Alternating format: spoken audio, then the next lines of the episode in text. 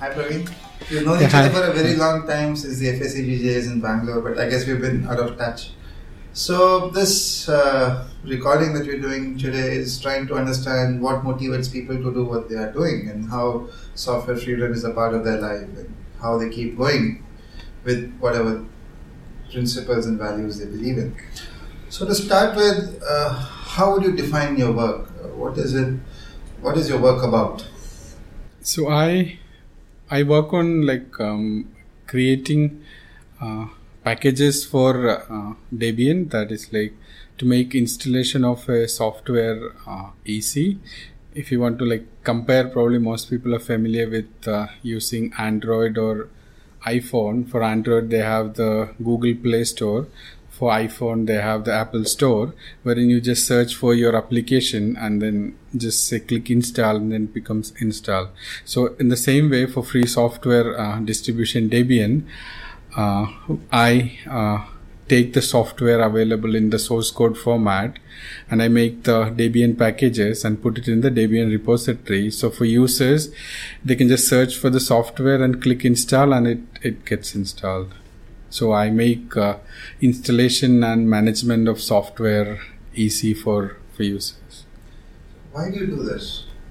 What is what is the motivation behind doing what you what you do? So uh, I always liked uh, you know doing things together like collaboration and uh, community and uh, so free software is the natural thing and actually like the only thing. Like in proprietary software you you have no choice. You can just use whatever they give.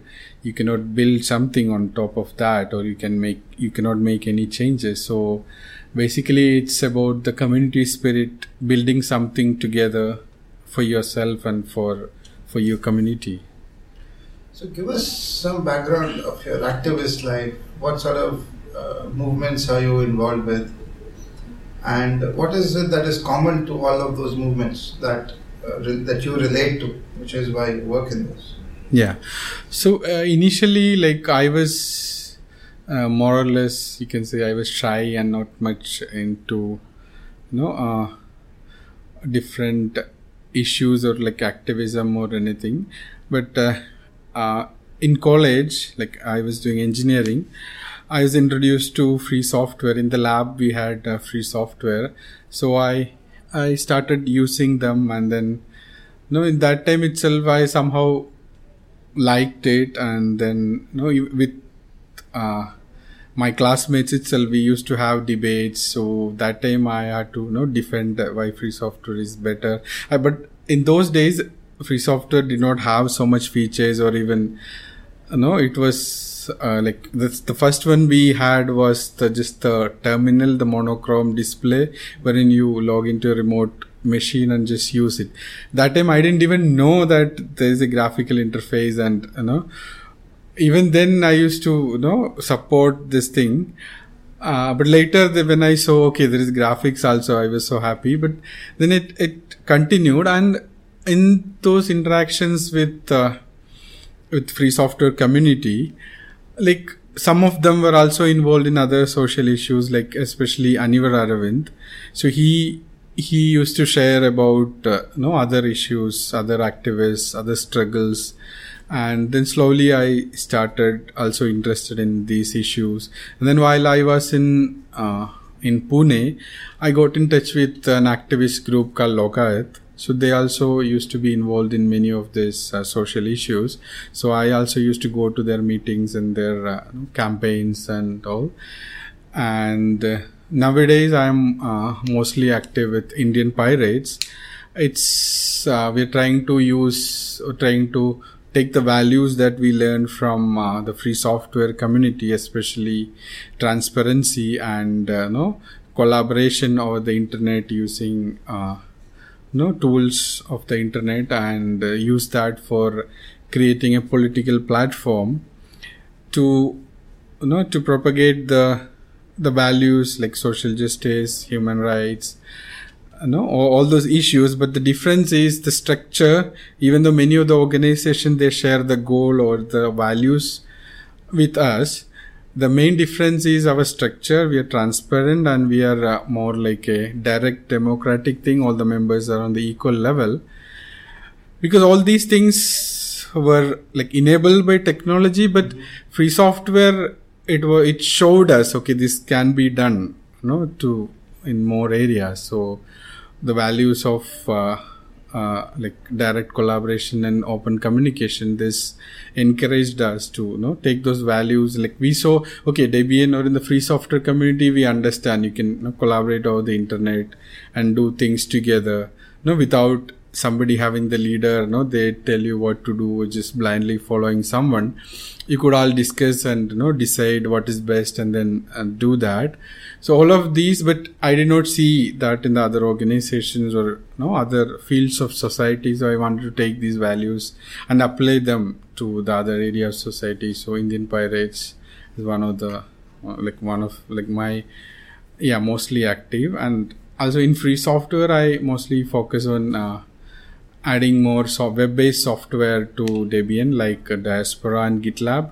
So, are you able to make a living out of these activities? Uh, does focusing on on a variety of these things uh, enable you to earn a living, or do you have to? Is there a conflict in, in earning a living and being an activist and a developer? Uh, so, uh, initial days I I did uh, some of the crowdfunding campaigns wherein I would you know promise I'll work for one or two full months on this particular project. Basically, most of it was packaging, Diaspora or GitLab. Uh, and then uh, GitLab itself, there's a company that uh, that develops GitLab. So they they started sponsoring my work, and even now they sponsor my packaging work. So it's like it's a flexible work. I just you know, for example, I'll ask them, okay, I'm going to work for next one month, as in like this many hours. But that hours could I could work it in like one actual month, two months, three months, whatever, whenever I feel like. So that supports my living and other times i so it's like if I have some event or some activity, I go there. When I don't have any events, I start working on packaging and I get paid for that. So that's very interesting. I mean, that's a very interesting approach. It minimizes the compromises that you have to make, right? So, uh, do you find any challenges in in uh, sharing these value systems with people around you, your friends and family? Because everyone might not believe in the same things. Yeah. So, how do you handle that? Uh, friends and family, I think they're they don't have much problem as such. They keep trying to you know bring me to the mainstream line of work, uh, you know, work in a company, that kind of thing. But to to some level, it's fine. They just say, but when they realize I'm not going to change, they they just leave it at that. But when I talk to people, new people. Uh, I think one of the biggest challenge I, I see is the most people are no they are not willing to take even small uh, discomfort or you know go beyond their you know convenience. And if you look at the early days of free software when we started to get it installed on your thing itself was you know, not very easy. The technical challenges were so much. But now technically it's it's not no not very challenging because like diaspora or something you have to just visit a website say sign up no just give your username and then start posting. Or no for Matrix you just select one app from play store. Anyone could do it. But that even the like even those small dis- like inconvenience maybe compared with whatsapp or facebook people are not uh, willing to you know go through. Even those people who are convinced by free software those who already use free software you know in the desktop uh, or they understand the philosophy even among the communities uh, they don't do. But that to some extent okay you are, you want to interact with your friends or you know other society you might have to use those mediums. But among ourselves if you are not even trying to do that that makes me very sad. Okay i can understand someone you know in your family or you know uh, someone outside okay you might have to post something on facebook but no but your own group internal discussion group you're still using whatsapp or telegram. It's like okay that that makes me very sad. Uh, we've had very vibrant communities in the past. We had a vibrant user group in Bangalore. There were so many small user. I mean, small in the sense there were so many user groups in Kerala also. Uh, but maybe these groups have all died out. Uh, why do you think that's happened over the years? I think uh, uh, in those days, I think getting support for installation for troubleshooting, you know, these groups served that purpose. But now that purpose is sold, as in like you can get these things online. So I think maybe we have to, you know, re-engage or find a different set of goals or different, you know, purpose for these user groups and meetings these are important for community building and no uh, and uh, so we we need to reinvent ourselves probably reorganize or You also work uh, with many students. yeah Tell us something about your work with students. Uh, what do you what do you do with them? yeah so you- so mostly i try to mentor them into you know contributing to free software so we we try like uh, if it's a new institute we try start with a linux GNU linux installation first wherein we tell them how to install help them Who is we? the community in kerala still there are um, some uh, people who are active Would you like to mention some other names? yeah nowadays like uh, kannan uh, ambadi mujib ranjit manoj suraj lot of lot of people are there. So we we still organize a lot of activities. But the local groups are uh, still not very active. It's like five ten people across kerala but we still we go to some places we try to organize something. So local events are not much happening in the sense like but i think in trivandrum they are very active. They do a lot of a lot of stuff in trivandrum What is your outlook uh, about free software usage and the community at large in India? Where do you see things going? What do you think are the important issues uh, that people should care about? Uh, I think uh, these days, I think two areas I I I think are important. One of them is the you know the the hardware that works with complete free software, the especially the wireless drivers and and now these days even the BIOS level we have to care I mean, like, be careful because the Intel ME and stuff like that. So even much much deeper level level we want free software. So that is one challenge because we don't we can't get it easily such you know devices that runs hundred percent free software. For example, laptops like you could get uh, the Purism Librem, but it's it's very expensive right now, and then you have to import it from outside. So it's it's a bit challenging.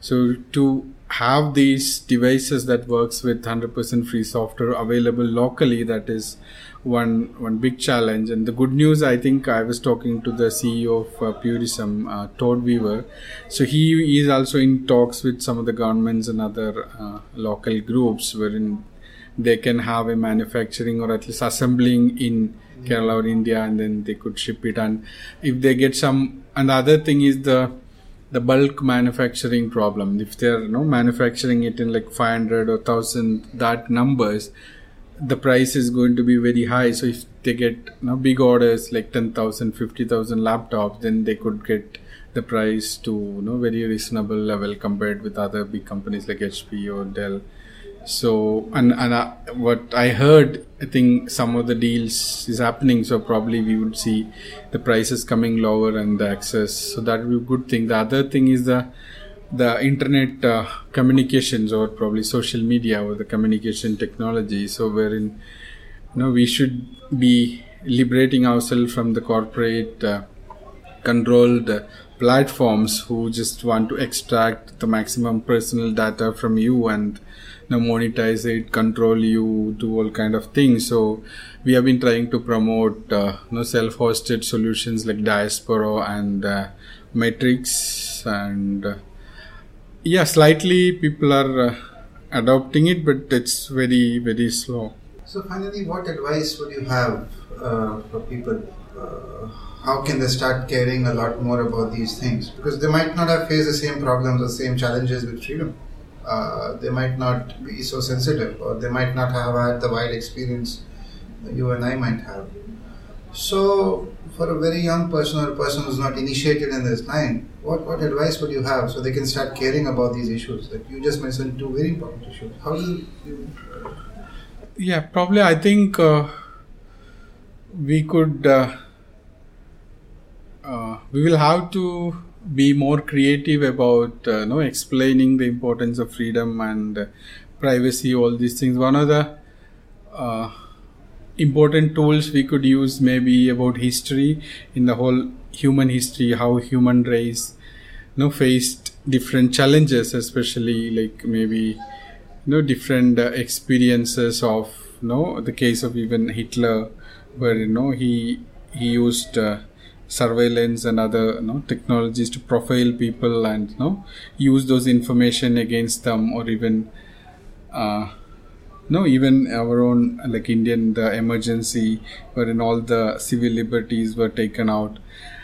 The challenge is to you know to to tell them about the history. And i think yeah that is also another challenge with our education system. No history is just like some years or some some war some kings people don't really understand the importance of history. I think history is a very important tool for us to you know to tell someone to convince someone uh, that you know in human like human race we have faced even bigger problems or you know problems maybe at the same level or you know those things we have solved so those many of them are like very you know given up as in like you can't change anything like that is the biggest challenge but i think history will help in overcoming that.